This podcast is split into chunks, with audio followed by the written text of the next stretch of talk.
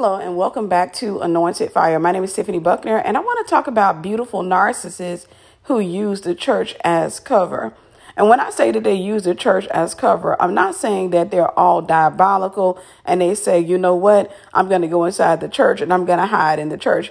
Most of the time you're dealing with people who are looking at the church for support. You know, they're looking at the church maybe to heal. Um, sometimes you have people who are looking at the church because they don't have a community. They don't have a family. There are many reasons as to why people, you know, come to church. And all too often the church has seen, you know, our fair share of people who walked in who had what we call the Jezebel spirit, um, what the world or the secular world refers to as the narcissist. And they've come into the church. And whenever you come in contact with people like that, they're not so easy to detect in many cases. Some cases they are. Um, remember when we started using the word uh, narcissism, there are two types of narcissists. There are covert and there are overt narcissists. When you're dealing with the overt, that means over the top. This means relatively flamboyant. Um, they can be outwardly rude, more extroverted or what have you. But when you're dealing with the covert, they're not so easy to detect um, because when you're dealing with the covert, they're typically going to hide behind a mild personality um, that undercover. So you just remember those words, covert, cover, over, over the top. But they're more undercover. They're a little bit more passive, or they're going to be passive aggressive or what have you. So you're not going to necessarily realize um, when you're dealing with a covert that, that you're dealing with a narcissist because that person is relatively sweet. You know, um, if she happens to be a beautiful woman, she just looks like, you know, like a beautiful, helpless, innocent person or what have you, and you don't realize that you're dealing with somebody who is a narcissist. The person, you know, most of the time when you're dealing with a narcissist, they don't even realize that they're narcissists, right? Um, they see themselves as victims. You know, many times when you're dealing with narcissistic people, they have a traumatic history and they see themselves as victims. Now, there are two types of, uh, or two directions which I've noticed that narcissists tend to come from. One, the traumatic direction. They've been extremely traumatized over the course of their lives.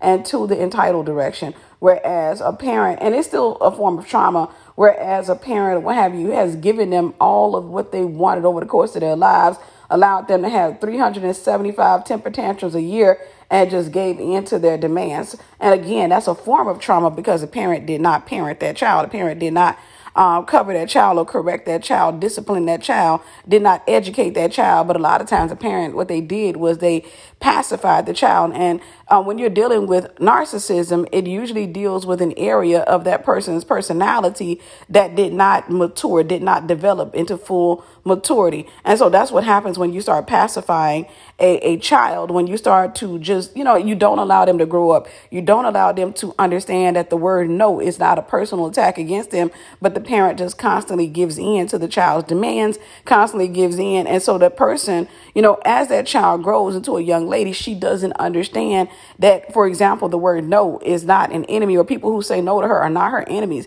She's just so accustomed to getting what she wants. And then she learns to be manipulative because, you know, obviously the parents are going to say no at some point. And, you know, but she learns how to twist it and get a yes out of the parents. She learns how to manipulate them. She learns how to dominate them. And I'm not just talking about women, but I'm just using she as an example, but she learns how to manipulate, dominate, and control her parents. And so she brings that out into the world with her. Um, she learns to manipulate, dominate, and control other people. Now, when she starts off in the world, obviously she's going to see people that she can't control. And when you're dealing with a beautiful narcissist, most of the time when they come across people that they can't control, they almost always use the word jealousy. They almost always use the word jealousy. They'll say, oh, you know, these people are jealous of me. Everywhere I go, people are always jealous of me. You know, is, is it a crime to be beautiful or what have you? And, you know, I've heard that that rhetoric quite a bit. You know, I've had some amazingly beautiful friends, and I've come across women that I've counseled who were incredibly beautiful. And I've noticed a dynamic. I've noticed that there are some women who are incredibly beautiful. They're, they're more down to earth. And even though they may have dealt with their fair share of jealousy, they don't think everywhere that they go that when a woman does not receive them well, that is jealousy. For the most part, they've come to understand that, okay, Sometimes it's a case this person doesn't know me. The person may be introverted, may be uncomfortable. Well, you're dealing with a narcissist. They think everything is jealousy. They think everything is, or a beautiful narcissist. Um, a lot of times they're going to think everything is. Every time I go places, people are always hating on me. People are always jealous of me. I can't even walk into a room without people thinking, you know, uh, this bad about me or thinking that bad about me. Uh, one of the things I started immediately thinking about was a young lady I met some years ago. She felt like everybody felt, you know, thought she wanted their man. And I was like, sweetie, that's not the case. You got to understand people have different personalities. You know, sometimes when you're coming across people, um, and, you know, there are cases when people think like that, right? Um, but I'm like, you know, I've come across women, for example, and they got their guy with them and they, they pass me by and they, you know, they're not necessarily the friendliest people. And I don't think that the woman feels like I want her man. You know, for the most part, I'll just kind of look at it and brush it off as, you know, that's just the type of people they are. More to themselves, or you know, the woman could be relatively insecure. She may not like her man talking to any female, but it has nothing to do with me personally, so I don't personalize it and I don't, you know, take it upon myself or what have you. But when you're dealing with narcissism, Um, a lot of times a person who's a narcissist takes everything personal. Everything's about them. This is why the Bible says, uh, think no higher of yourself than you ought to. Um, they think everything's about them. If a person walks into a room, the person doesn't speak to anybody, including them. They will take that in their heart to say, oh, the person didn't speak to me because I'm beautiful. The person didn't say anything to me because I'm gorgeous. It's like this everywhere that I go. And again, most of the times when you're dealing with this type of behavior, uh, well, I won't say again, but I will say most of the time when you're dealing with this type of behavior, there those women have been able, and men have been able, to hide behind the word jealousy. Now, you don't hear men using jealousy too much. Uh, for the most part, men will just allow women to kind of say that on their behalf. But uh, whenever you're dealing with women like that, for the most part, they've been able to hide behind the word, oh, people are jealous of me, because realistically speaking, every person comes in contact with people who are jealous of them, whether they're beautiful or not. You know, if you have anything going for yourself, you're going to come in contact with jealousy over the course of your life. It's a flesh issue. Um, and I, I can't say that someone who's incredibly beautiful hasn't, hasn't, you know, encountered it a little bit more, but it's not as excessive as many women claim it to be. They may believe that that's the case. They may believe that every time somebody um, doesn't accept them, every time somebody judges them, every time somebody is condescending toward them, they believe that, and they may genuinely believe that those people are jealous of them, but that's not always the case. Sometimes you just come in contact with people who are just nasty for no reason. And I've had to tell people that, you know, especially when you're in a communal space, I've had to tell people that, and they'd be like, you know, such and such doesn't like me. Oh my gosh, it's because I'm beautiful. And I'm like, oh no, she don't like nobody. That's just how she is, you know. But it's again how they interpret a lot of things that have happened to them because of something that happened to them over the course of their lives. Again, many times they'll hide behind those type of claims um, to hide their character, you know, and you got people in the church, or you have especially men. Um, when you're dealing with men in the church, they have hid these type of women in the congregation. They have hid uh, jealous, the, the, the Jezebels or the narcissistic females in the congregation, because when a narcissistic female comes in and she's not necessarily received by a lot of people in the church, what then happens is, you know, the guys and, you know, some of the women in there will acknowledge that, oh, she's beautiful, she's gorgeous. And then, you know, they'll be like, oh, it, it's this case where, you know, it's like, it's always been like this with the church or what have you. They, they, they think that that's a Jezebel or what have you. And they will sit there and they will hide that particular female. It's not until one of those guys successfully gets with her, uh, gets into a relationship with her and finds himself at her wrath, finds himself at her mercy, that he realizes that it's not a case of people saying that, um, you know, calling, talking bad about her or being avoidant toward her because of her beauty, is because people were able to discern her character, especially other women. Now, I'm going to say something that's relatively controversial, but it is what it is. I saw something on TikTok some years ago. Well, not some years ago, probably this year or next, last year. Um, I saw something on TikTok where, um, somebody said something that was extremely controversial and I couldn't do anything but agree. Um, I don't remember if it was a male or a female. I'm thinking it was a female. She said that when you're dealing with like school shootings, and this was on the heels of a school shooting where a student had killed some people or what have you. And she said, you know, of course, the student's claim was that he had been bullied. And um, Everybody comes out during those times and talk about folks need to stop bullying these kids. People need to stop doing this and stop doing that, because what it's doing is it's sending these kids over the edge. You don't know what they're going through at home or what have you. But this female, she came out and she was like, no, most of the time you're dealing with a narcissist sitting in the classroom. And what happens is children are relatively discerning. Now, I'm not saying this is the case in one hundred percent of the cases, so don't at me. But sometimes you're dealing with a narcissist that's sitting in a classroom, and a narcissist can be beautiful. It doesn't have to necessarily be beautiful, but you're dealing with a narcissistic, broken little boy. And that little boy is sitting in a classroom, and because he's not being worshipped and the other kids are relatively discerning. So when he comes into the classroom, because most of the time when you're dealing with uh, people that are sociopaths like that, most of the times they are not very Uh, people friendly. They're not, they, they, they, they have social awkwardness. Um, I'm trying to find that word, but they're socially awkward. They they don't do very well in, in, in communal settings. And a lot of times they're not celebrated or praised the way that they think that they ought to be, you know, because they deal a lot with fantasy. Believe it or not, a lot of these kids play va- video games a lot. Um, they like to watch sci-fi. They deal a great deal with fantasy. And when they come into the school, they fantasize about being like superhero types. They fantasize about being worshipped. They fantasize about being that. And other kids are able to discern that this is a weirdo. This is not a, a, a really good person or what have you. And those children will use their social anxiety against them, so they won't receive them. And you do have people that will bully that particular child. And what it does to that particular child is the child gets upset, because the child, it's not that the child is being bullied. That is part of it, you know, because nobody wants to be humiliated, right?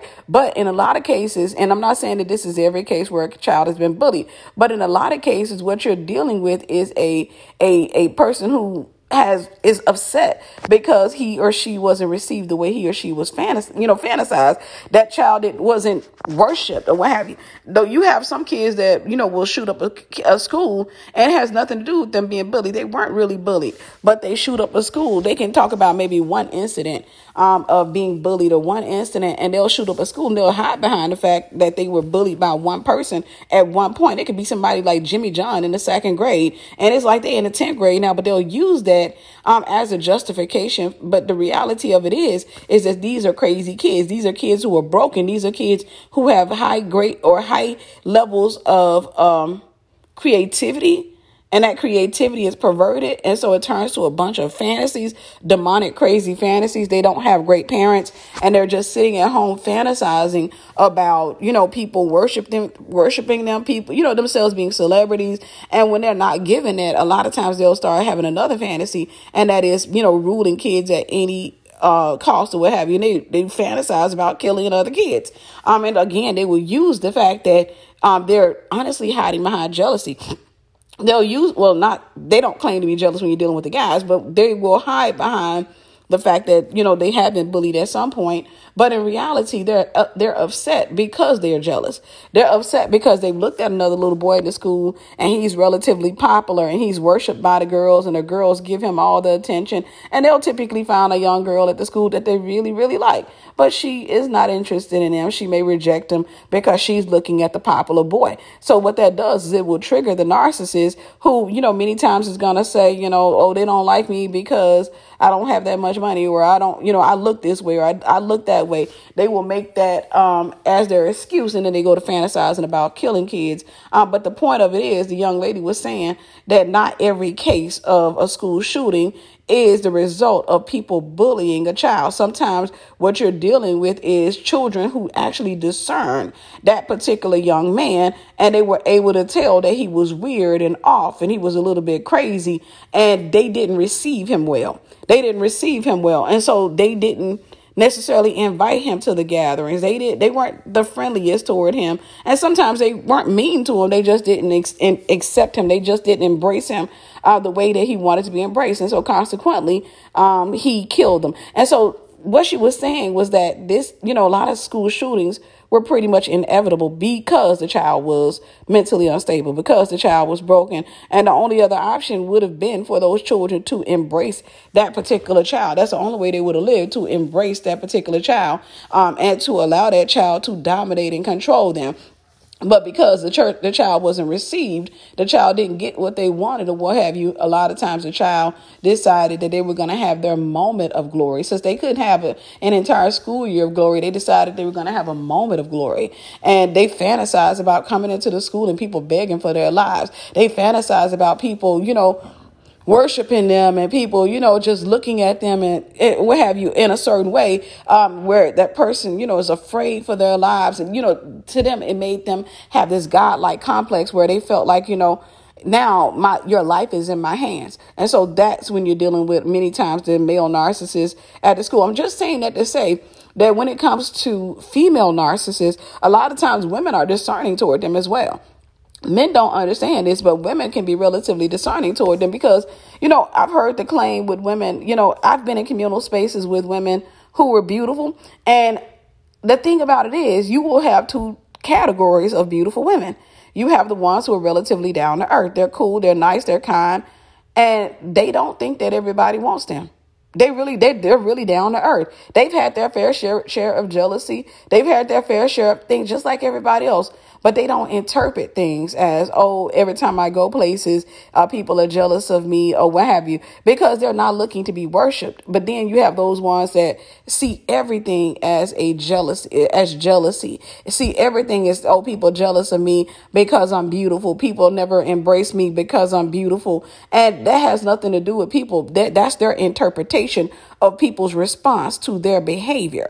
Um, and I've seen ca- uh, many cases like this where you'll have a woman, for example, who is, she is beautiful, but she's not the most beautiful person in a communal space, but she will interpret it that way because, you know, she wasn't necessarily worshiped the way that she felt like she should have been um, when she came into the space because of her trauma, because of her history, because of her background. She wasn't, she was socially awkward as well. She didn't fare well with people. So whenever she, especially when it came to women, she didn't fare well with women. So what she did was whenever she came into a communal space, and when I say communal space, I'm talking about a community. When she came into a place like a church or a a, a job or a school, when she came into a communal space, um, she wasn't she wasn't embraced, or she was embraced the same at the same rate everybody else had been embraced or what have you, which means that, you know, people weren't jumping out of their seats to say hello to her. Um, they were just, you know, you she had to build friendships like everybody else.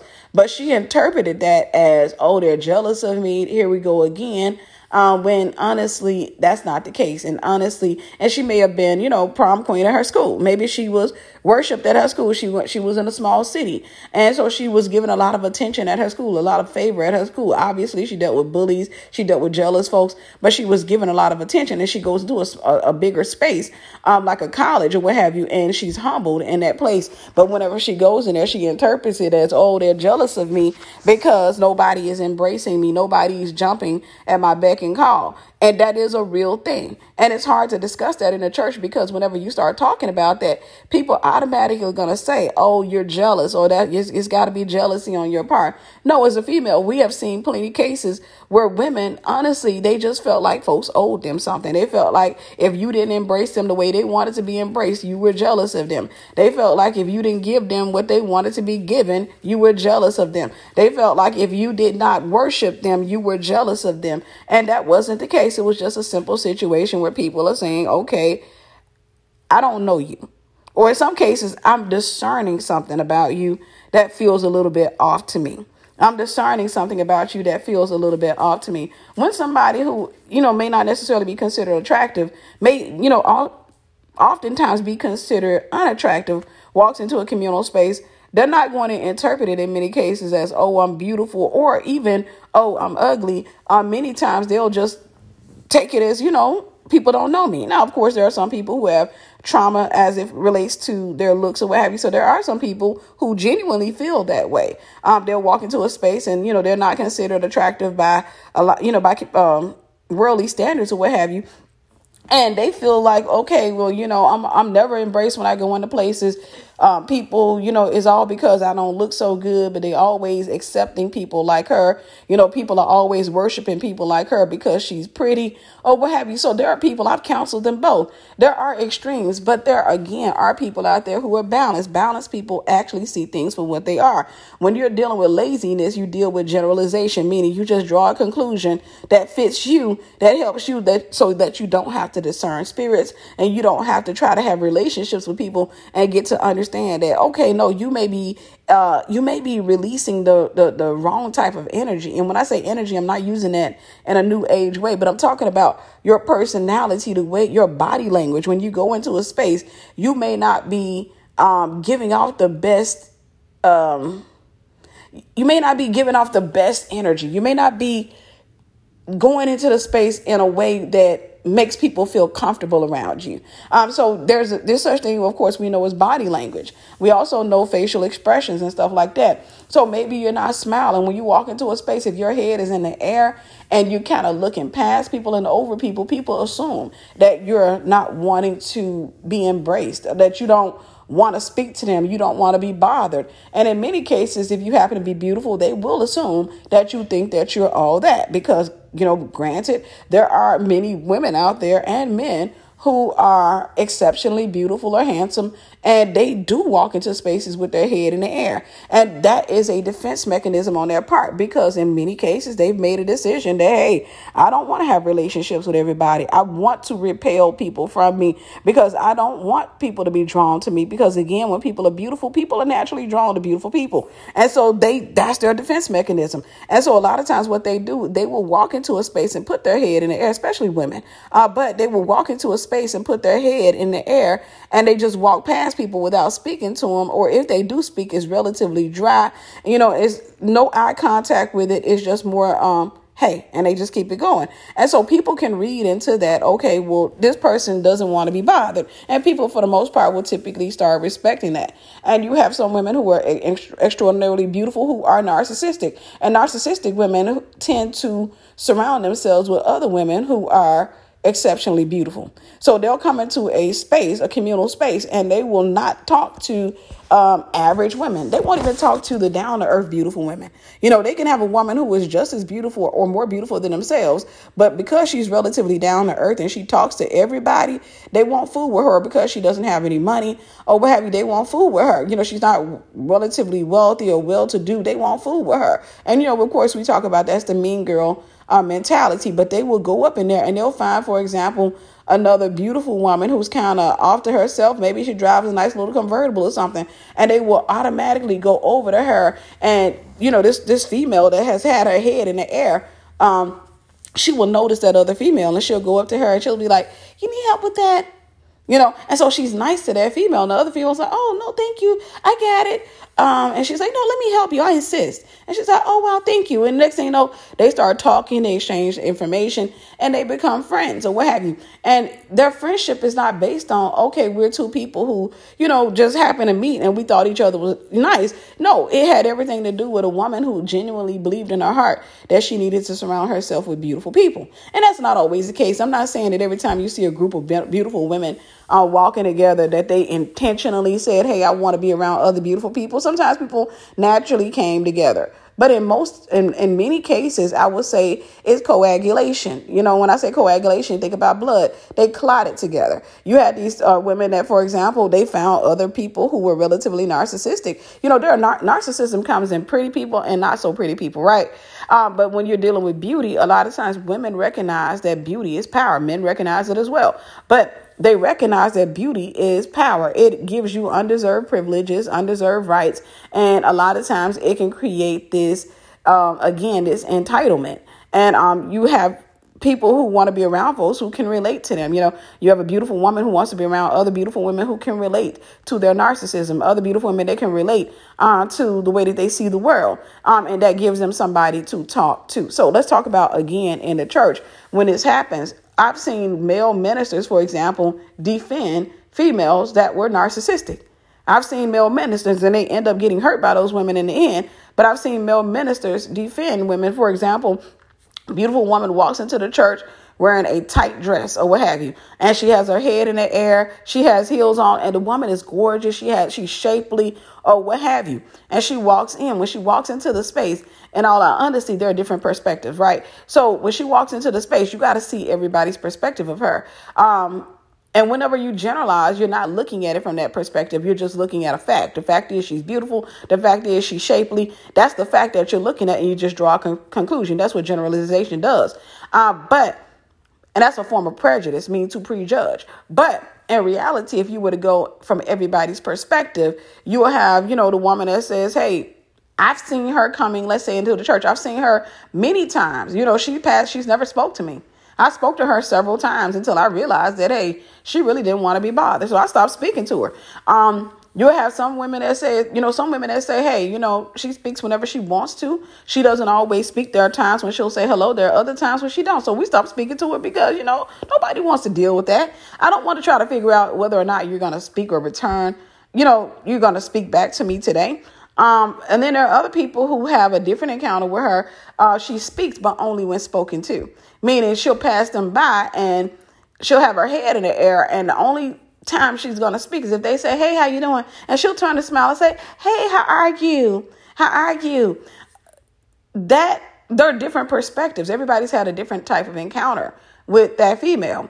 And whenever you're dealing with, like, generalization, for example, where that female finds a, a gullible male, when she finds a male who looks at her beauty and he's taken aback by her beauty and she starts singing that song to him, you know, it's like that. Every and church women especially, they, they've just never embraced me. I've never understood why.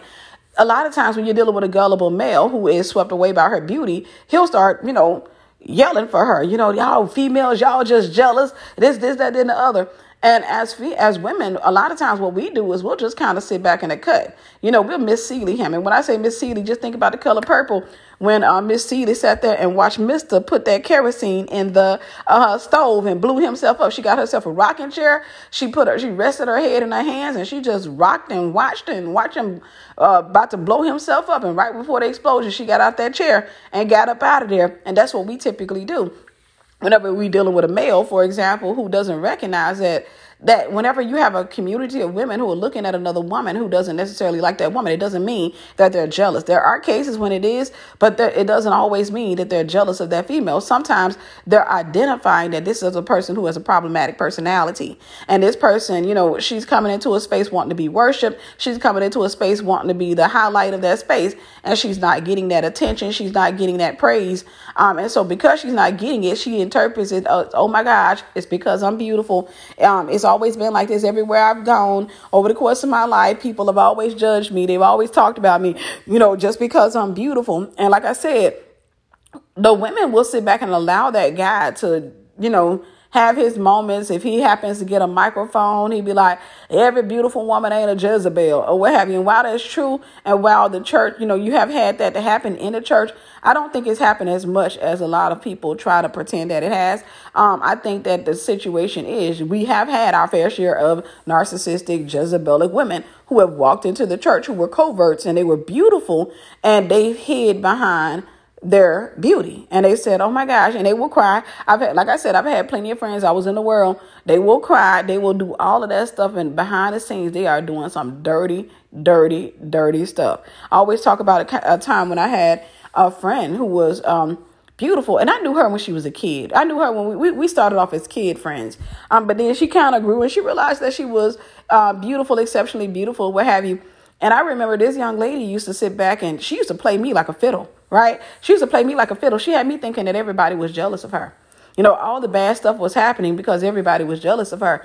And it wasn't until I started finding out and talking to other people that, because I used to defend her. I used to be ready to fight people over this girl because I felt like, oh, y'all just jealous of her. That if this is the case and that's the case. But no, come to find out, she was sleeping with other people. Man, she was just, you know, not a good person um, as far as her character at that particular stage in her life.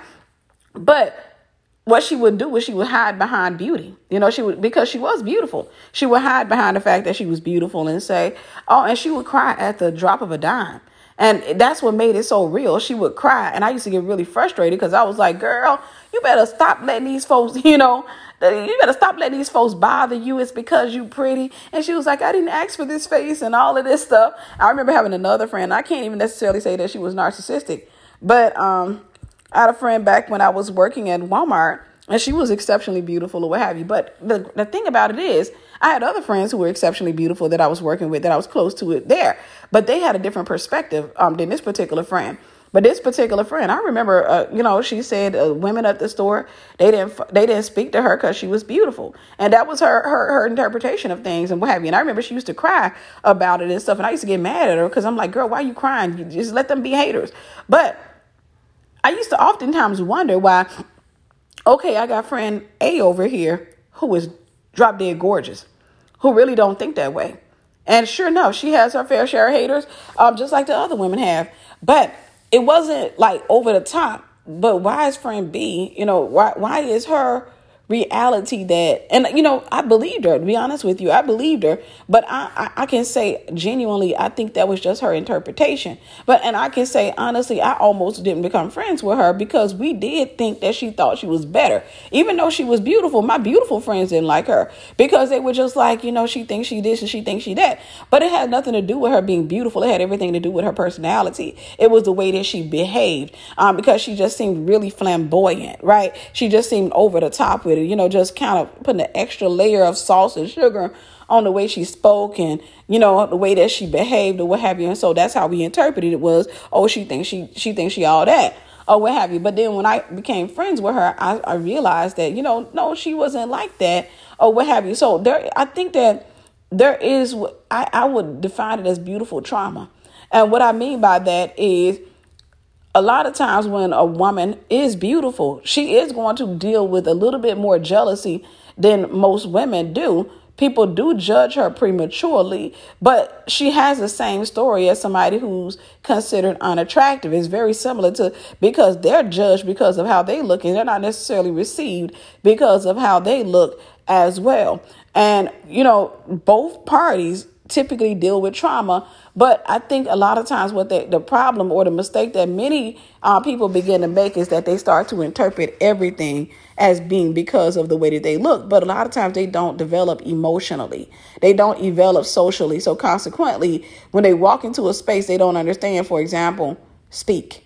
You know, just say hello to people. Don't walk into the space and just put your head in the air and go in a corner and sit down. If you're in a waiting room, just go in a corner and sit down and start looking at your phone and cross your legs. And, and you're already, because you're exhibiting that, like you're exuding that energy, but you're you're you're showing like you you like you don't want people to bother you. You like you already think that you're something. And people read into that type of behavior, whereas you will have the more balanced female, the more down to earth female who will walk into a space like that and she'll say hello. You know, she'll say hello and everybody says hi.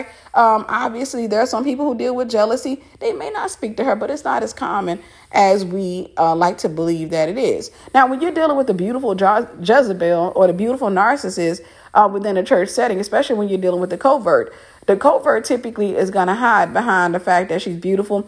And you're dealing with a spirit. Remember, our war is not against flesh and blood, but against powers and principalities and the rulers of this dark world and spiritual wickedness in high places. Whenever you're dealing with the beautiful Jezebel or the beautiful narcissist, many times you're dealing with a person that socially um, and emotionally, they're underdeveloped. You know, they, they, they dealt with their fair share of trauma or what have you, they're underdeveloped and they don't know how to put the proper label on rejection. So whenever they deal with rejection, they just automatically assume that it's because they're beautiful or something like that. But typically people like that, they do evil things to people and don't realize that is wrong. I'll give you examples. I've, I've counseled women. Um, and one of the things I've noticed with some of the women that I've counseled, like the ones who were, you know, beautiful, worship, uh, I, I would say praise for their beauty. And honestly, I, y'all hear me when I say this, they weren't. It's not a case where they're the most beautiful in a setting. Most of the times it's an interpretation on their end. Um, it's just how they see the world. They see the world through a beautiful lens. And when I say beautiful lens, they see the world as everything being about face, you know, facial structure. Uh, but I've had a couple of counseling sessions that I've done with women. And even I've had friends uh, who've done this, whereas they've come across men, for example, that liked them. The men were married. The men, you know, were flirting. And of course, you know, they took it as, okay, it's because I'm beautiful, it's always like this, or what have you. Not realizing that, you know, that could be the case. But then again, when you're dealing with a male, a male whore, right? When you're dealing with somebody who's promiscuous, they really don't care how you look. In most cases, especially if they're married, they're just trying to get some. But um, I've seen cases where the female will put herself, like she will know that a man's flirting with her. He, it, it would be a consistent thing. Every time she shows up at work, that man flirts with her. And, you know, it's no different than he does other females, but she likes the attention. You know, she likes the attention, but she doesn't. She'll claim she doesn't like the attention, but what she'll do is she'll keep putting herself, like the man will say, meet me in the lounge at at at, at two p.m., you know, because everybody should be working. And, you know, uh, so take your break around two p.m. and meet me in the lounge. And she will literally do that. She will literally do that. And she'll go in that lounge. And then the guy come up in there and he's going to interpret it as, oh, well, you actually did it. You must want The uh, you must want what I'm offering. You must want to be flirted with. You must want to have a relationship with me. He'll take it that way because she is reciprocating. I'm being careful because I can actually tell. I think about two stories that stand out to me. Um, one from a former friend who did some really shady stuff with a guy. And when I say shady, she didn't reciprocate. She wasn't raped. Don't think, don't think anything like that. But what ended up happening with her was she kept talking about this man who, you know, she worked with, who had a crush on her or what have you. And she kept talking about him flirting. And I'm like, girl, just ignore him. And of course, she was a beautiful girl. But I was just like, hey, sis, just ignore him. Don't pay him any mind or what have you. And then what ended up happening with her was one particular day, she calls me and says, well, they end up having a meeting and she let him pick her up. And I was like, wait. And she waited till after all of this had transpired. And I was like, wait. So me being the friend, me having known the story, I'm like, why would you let him pick you up when you keep, you've been complaining that he's been flirting with you?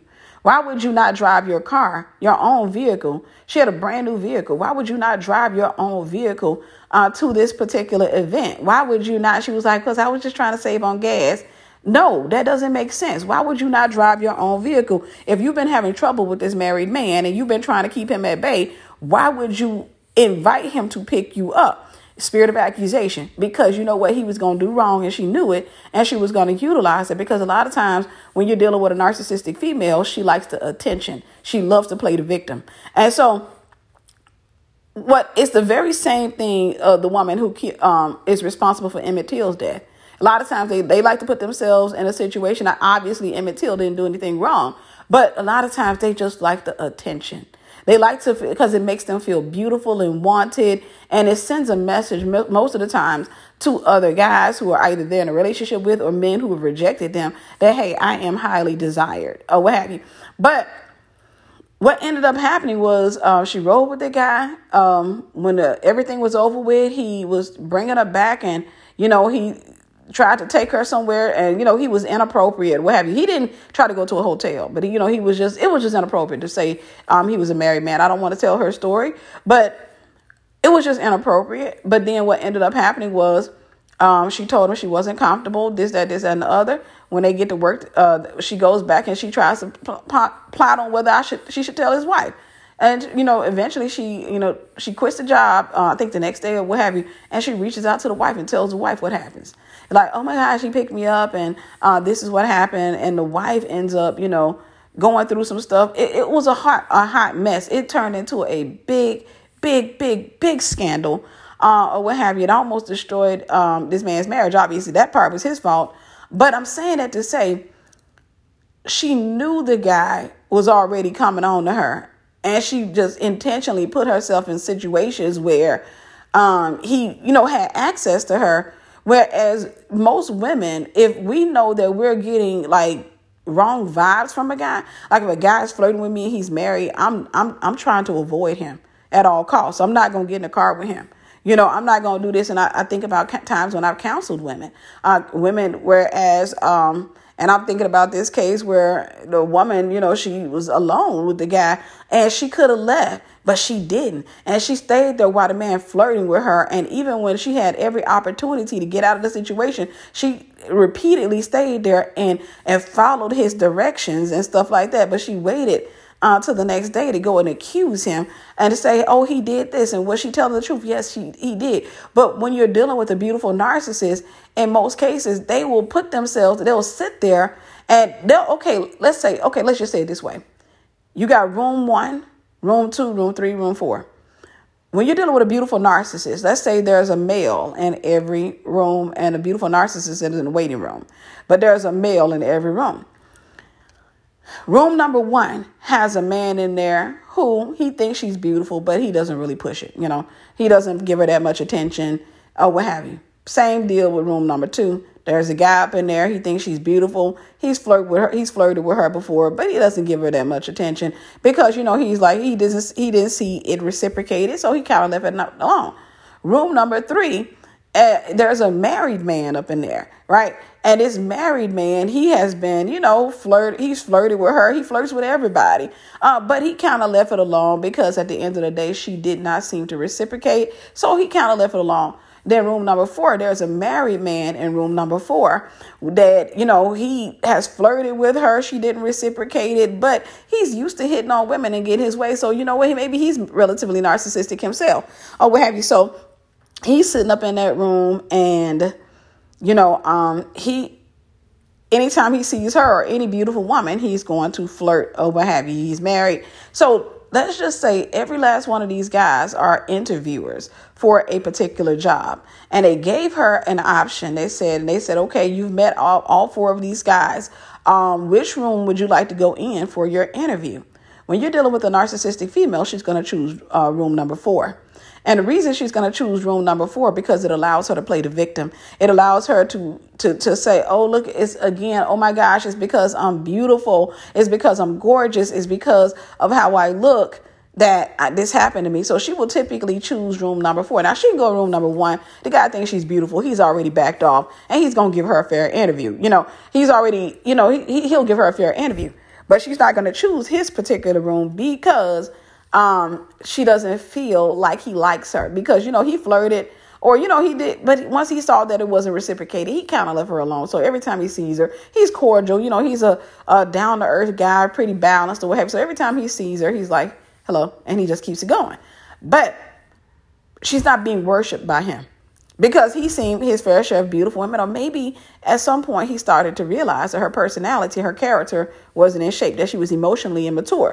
Uh, but what have you, even though she relatively quiet, he started recognizing that, hey, this woman is not who, you know, she pretends to be. She will go into room number four just so she can cast herself as a victim. She'll go into room number four. Now, room number four, you got a narcissistic male and he's going to interpret it as, oh, she's coming up in here because, oh, she mo- she must want a little bit more of Uh, of harassment. She wanted a little bit more of daddy and what have you. So she will walk into room number four and sit it out and she'll say, well, yeah, so my credentials. Now she will switch those hips up in there. I'm talking about me over the top. She will do things to trigger. You know, it's very similar to what they call in the world of psychology, they call reactive abuse, where people will do things to trigger you and then they'll play, well, the narcissist will trigger a person and then they will play the victim or what have you. Because, you know, they you will explode, but nobody around you knows why you're exploding because they didn't see what the narcissist did. They they're not understanding that this is a situation of um, you know, it, it's something like an inside joke. It's like, I know you, I know why you did that, I know why you said that, or you you did a hand gesture that was triggering or something like that. I know maybe I told you, you know, I was sexually assaulted before or something, and um the the, the rapist, and I'm in a relationship with the guy, for example, and I tell the guy that I was raped or I was sexually assaulted before, and the rapist, he, he did this hand gesture with his hand or what have you. And I'm like, and so now me and this narcissistic male are out in public. And so we, let's say, for example, we're, we happen to be at, at church or what have you, and we're talking to people and he's relatively upset with me. He puts his hand on his chest and he kind of does this sly. Right. And so now I react and I start cursing. Now everybody thinks I'm crazy because I'm reacting, but it's inside. I know what that hand gesture meant. I know that he's mad at me. I know that he's trying to trigger me. He's been pushing my buttons all day. And so now I react. And that's what you're dealing with when you're dealing with narcissism. Please understand that beautiful narcissists do the same thing. They like to trigger guys, and then they have um, react. It's reactive uh, abuse. And I don't even want to say abuse in this particular case, but it's a reactive um, manipulation, if you will. So what they'll do is they'll, like I said, that particular female will choose room number four. Now, she'll walk into room number four a certain way. She'll walk up in there. She'll put a little extra wriggle in her hips. And, you know, there are women who are feminists will say, oh, Miss Tiffany, oh, I can't stand women like you because he has to be able to control himself. Those same women don't understand narcissism. Yes, he's at fault. Yes, what happened to him is his own fault. But I'm saying we can't. We can't point out one monster without ignore, while ignoring the other one. We got to stop giving women a pass just because they happen to be women, right? And so she'll come up in there. She may switch her hips. She'll pull her shirt down a little bit before she goes up in there so she can reveal a little bit of cleavage. Um, you know, she'll look in the mirror before she goes up in there. She'll put on her little plumping lip gloss and stuff. She'll do a few things uh, to, and, you know, kind of straighten up her bra, make sure that cleavage is popped up. And she'll, you know, walk up into that room with an extra switch, and she'll kind of give him a, a certain eye and a smile, what have you, because she wants him to say something inappropriate to her. I hate to say that, but it is real. She wants him to say something inappropriate. And if he, if and when he does say something inappropriate, she will typically play the victim. She'll just sit there and say, um, thanks. He said, oh my gosh, you look so sexy. You look so sexy. Mm, thanks. Um, wow. Yeah, I mean, I got to do this interview, right? But I'm trying to stop looking. He keeps looking at her chest, and you're dealing with a pervert, and you're dealing with somebody who's a, probably a male narcissist. Is he a victim? Nope. We, well, well, yeah, yeah. He's just as much a victim as she is. Both of them are victims. Oh, what have you? Both of them are really narcissizing on each other. That's we're going to make up a word. They narcissizing each other. uh, but in that, she will flirt. I mean, she'll come up in there and she'll trigger what she knows is already there with him. And then she'll come out of there and she'll be like, oh, my God, you know, I, I just went into the room and I just wanted to do the interview because I really need a job and what have you. And she'll just play that. She'll use that to her advantage. That is a beautiful narcissist. That is a beautiful narcissist. And it's annoying to me that the world acts like this. She doesn't exist, or he, because you got males that do it as well. But people act like these people don't exist, and we are giving them a pass, not understanding that it's a demon. It's a spirit. And when you give a demon a pass, remember what the Bible says, whatever you allow on, whatever you bind on earth is bound in heaven. Whatever you loose on earth is loosed in heaven. Another translation says, whatever you allow on earth is allowed in heaven. Whatever you disallow on earth is disallowed in heaven. And whenever you give people a pass just because they're a female or just because they're beautiful, when you let demons, you know, just because they found a, a nice looking costume, when you give them a pass, then heaven has to allow all of the evil that that person is doing. Um, and a lot of times what you will see is, you will see a trail of, of bodies behind that particular female. You'll see a trail of bodies or, or broken relationships, a trail, uh, because, you know, she is very skilled at picking them. Now, when you're dealing with the feminist, the feminist will probably argue, well, I think that's good riddance. I think that she's a good agent. You know, uh, she goes into a space, she finds those narcissists, and she kind of snipes them. But let's talk, let's be real. She's a narcissist herself. Right? She's a narcissist herself. So trust me when I tell you, she's going to snipe women as well. She's going to snipe women as well, because there are women who are more qualified for positions that, you know, she wants. But what she's going to do is she's going to try to have sex, or she'll do something to make her way to the top. Either it's through sex or it's through manipulation.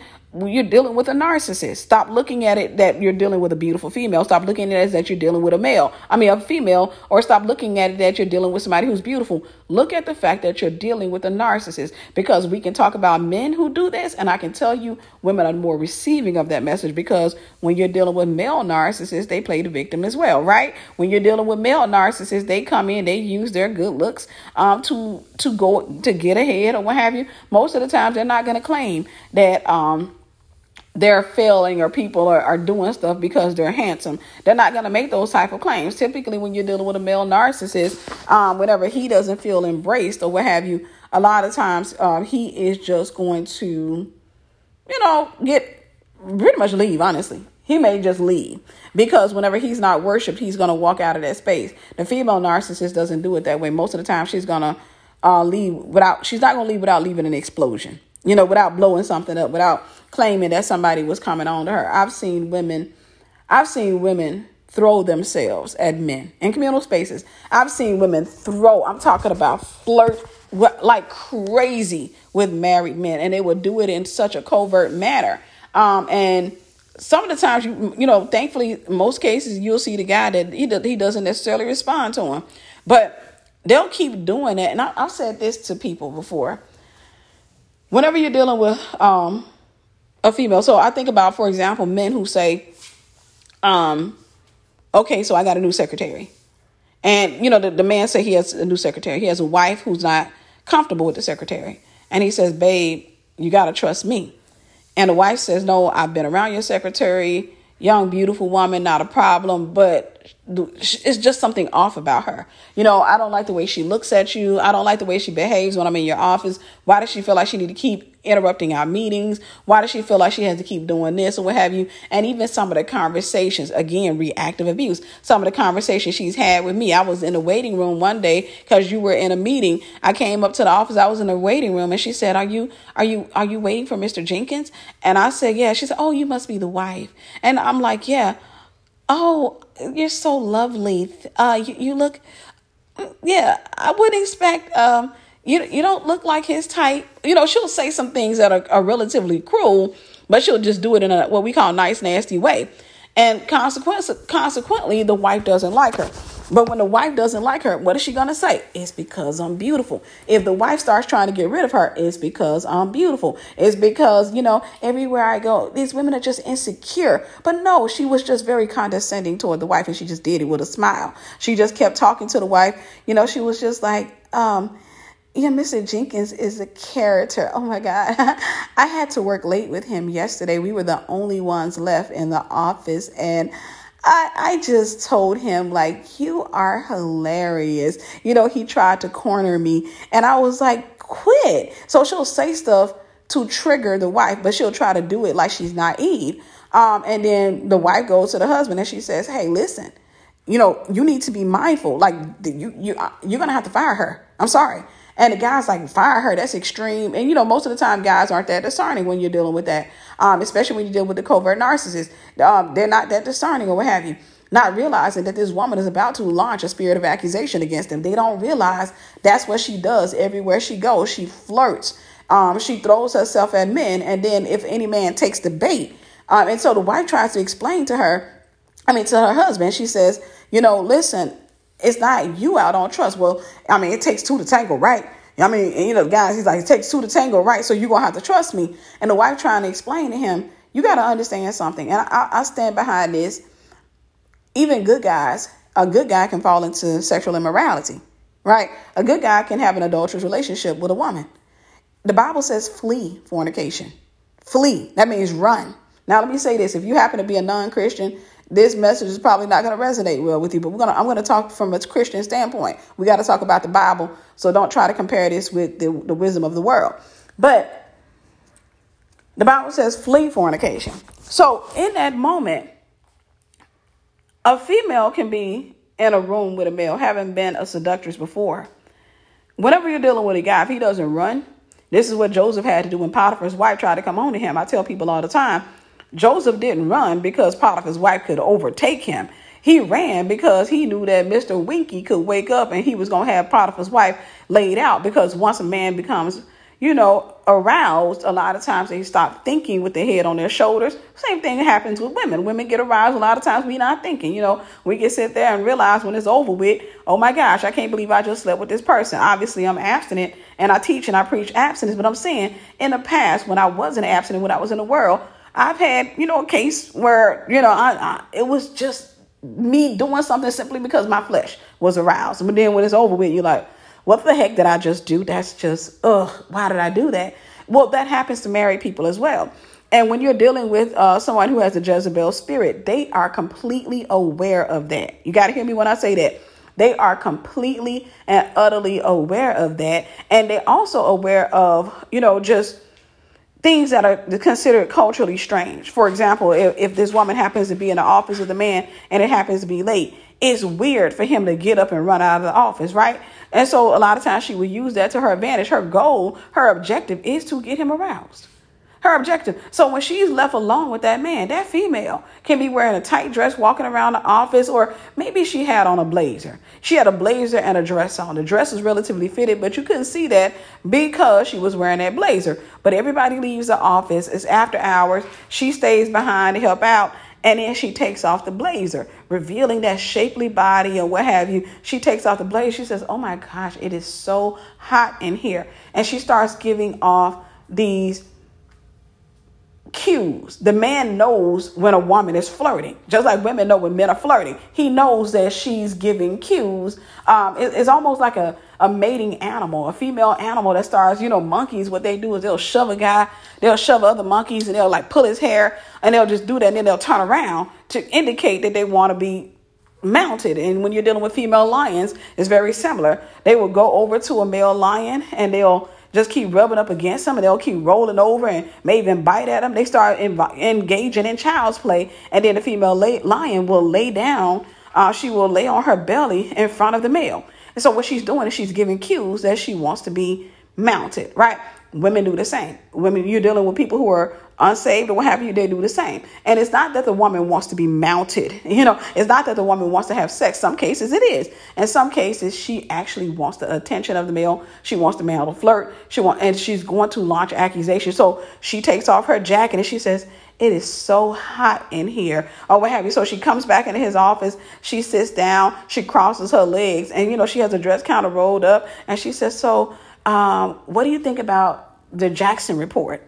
You know, so she's sitting in front of him. She's like, what do you think about the Jackson report? And he's looking, he's like, uh, yeah. So he's being flirted with. His flesh is being tantalized. This woman is uh, trying to get him aroused. And if he, she's successful, if he doesn't get up and run, if she's successful, then what she's going to do is either she'll sleep with him and then she'll try to destroy his marriage from there, or either that, or she, she's going to accuse him of trying to sleep with her. And there are cases when a man doesn't bite the bait. There are cases when a man gets uncomfortable and he realizes what the woman is doing and he leaves the office and the female still accused him. She still accused him. Why? Because she was a narcissistic female. She still accused him. Oh, he came on to me. I think about when I was um, married and um, it was this one girl. I told my ex that he used to like to joke around with her uh, because I was relatively cool with her.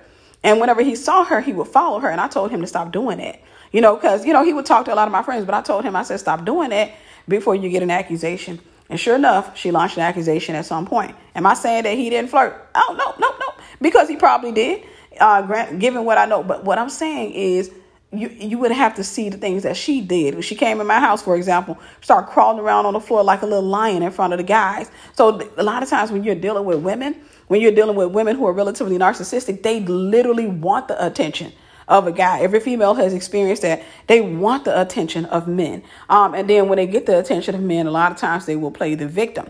They will play the victim. And again, you have um, women like that who come into the church and they will accuse anybody in church, including the pastors, of wanting them, of coming on to them, but they're throwing themselves. You will watch them. If you're in church, you will watch them throwing themselves at men. You will watch them being uh, not so nice toward other females. You'll watch them walk into that space and roll their eyes at other females, walk past people and not speak, and then be all up in men's face, especially married men, smiling and cheesing. And then whenever she's given an opportunity, let's say she goes on camera, she will just say, I haven't been received well by the church. You know, it's always like church women can be interesting.